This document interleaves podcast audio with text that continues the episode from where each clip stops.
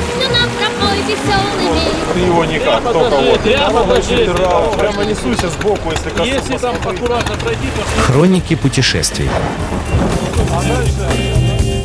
Добрый день, с вами Дмитрий Васильев, рот-капитан Ленинград Чаптер Раша и ведущий телеграм-канала «Русский Ганзеец». Так получилось, что основные путешествия у нас проходят по ганзейским городам, а если города не ганзейские, то мы их с ганзейскими сравниваем. Последнее путешествие было в Минск.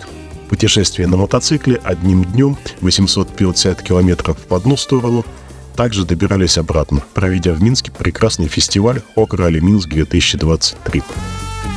Дорожных впечатлений немного, но они были.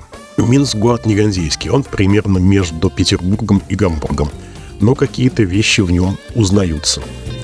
В целом 850 километров от Петербурга до Минска – это хорошая дорога. Но все-таки три мифа о российских дорогах и о белорусских дорогах опытом этой поездки были разрушены. Первый разрушенный миф – это что в России плохие дороги.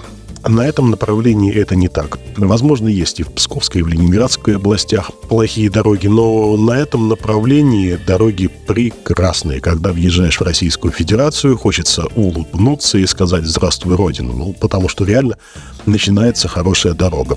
И судя по объему работ, которые сейчас происходят в Псковской области и в Ленобласти, дороги будут лучше и шире. Миф второй в Белоруссии хорошие дороги, как говорят многие путешественники. Да, в Беларуси дороги хорошие, на расстоянии примерно 200 километров от Минска, а так нет. В некоторых местах, там, допустим, от Полоцка до границы дороги и асфальта нет вообще. Просто на какое-то покрытие положена дорожная разметка и все. И дистанция от Полоцка до пограничного перехода Опочки – это, конечно, яркое подтверждение отсутствия дорог. Миф третий, с которым мы столкнулись вечером по пути в Минск, это то, что мотоциклист, мчащийся по вечерней дороге навстречу заходящему солнцу, смотрится классно и романтично. Со стороны, наверное, да, такая картинка. Красивая, но на самом деле в горизонтальных солнечных лучах заката почти нифига не видно. Не спасают ни очки, ни визор, преломляющие лучи, ничего, ориентируешь только на габаритные огни, либо автомобили, либо партнеров по колонне, вместо которыми едешь, и, конечно, спасает гарнитура сена, по которой можно поддерживать связь с коллегами. Сам Минск город отличный. Последний раз я там был в 2016 году, с тех пор он стал намного лучше. Я уже в предыдущем посте в русском ганзейце, телеграм-канале моем, писал о том, что Минск мил петербуржцу, ленинградцу тем, что он похож на Москву, только поменьше, поспокойнее, и там нет такого количества мигрантов и понаехавших гостей. Практически город без мигрантов. Зато много зелени, много парков, улицы широкие.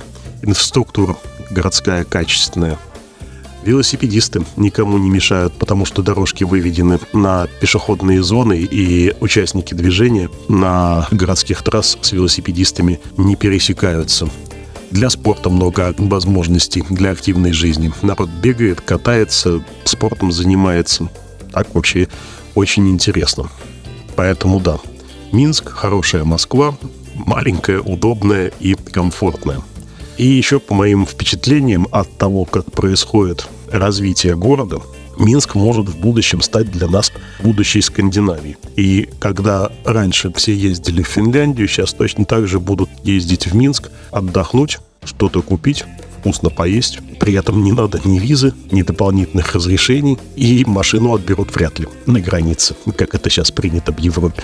Очень понравился новый городской минский тренд – это продвижение белорусской кухни. То есть белорусских ресторанов с национальной кухней много. И белорусская кухня это не только драники, там безумно все вкусно.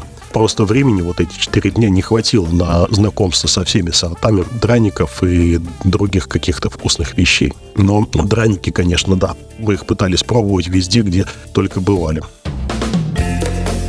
В Минске, в центре Минска, в выходные достаточно активная ночная жизнь.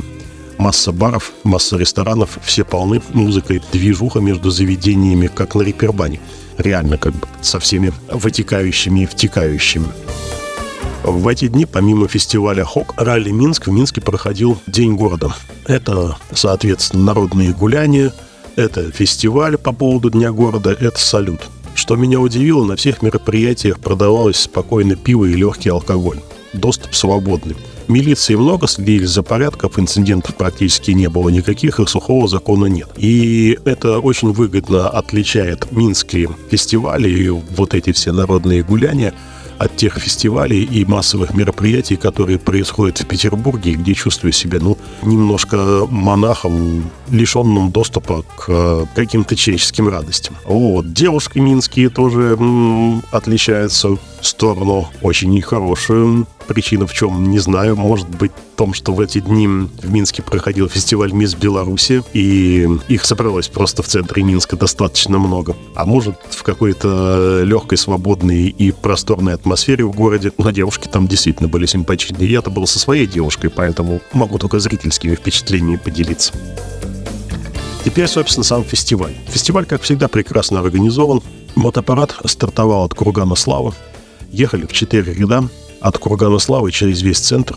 Дороги были специально для нас перекрыты. Горожане радовались и приветствовали, как это когда-то было в Петербурге, когда проходил Харли Дэвидсон фестиваль. Но, понятно, с другой стороны, такое количество мотоциклистов на улицах города не каждый день можно увидеть. Поэтому наши последние фестивали петербургские Харли Дэвидсон вспоминаются с грустью. В Выборге фестиваль тоже прекрасный и замечательный, но мотопарад по лесам Карельского перешейка – это уже не так красиво. В городе это без сомнения лучше. А, что еще?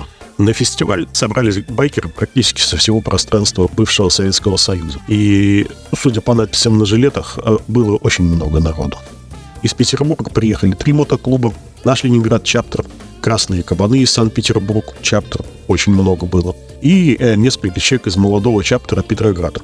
То есть из Петербурга собралась добрая сотня добрых петербургских мотоциклистов. И судя по жилетам, ну, реально, как бы мы составили там большое количество среди гостей фестиваля. Минск, он побратим Петербурга, и поскольку я работаю с городами-побратимами, готов подтвердить то, что Минск, в отличие от многих городов, очень активно идет на сотрудничество и развивает эти отношения. Это можно только приветствовать. К петербургцам там вообще отношения особенные. О каких-то общих гандейских вещах, которые попались в Минске. Э, ну, мой кондейский глаз зацепился сразу за соломенный белорусский картуз. А, он похож на ганзейскую фуражку, которую у нас в России называют жариновка. Вот что еще было забавно. Было приятно найти в центре Минска улицу Ленинградскую. Я не применулся рядом с ней сфотографироваться с табличкой уличной. А, попытался с первого раза прочитать железнодорожный вокзал на белорусском языке. Вот реально нелегкая задача. Чу, чу, чугуначный вокзал. В общем, надо поломать язык.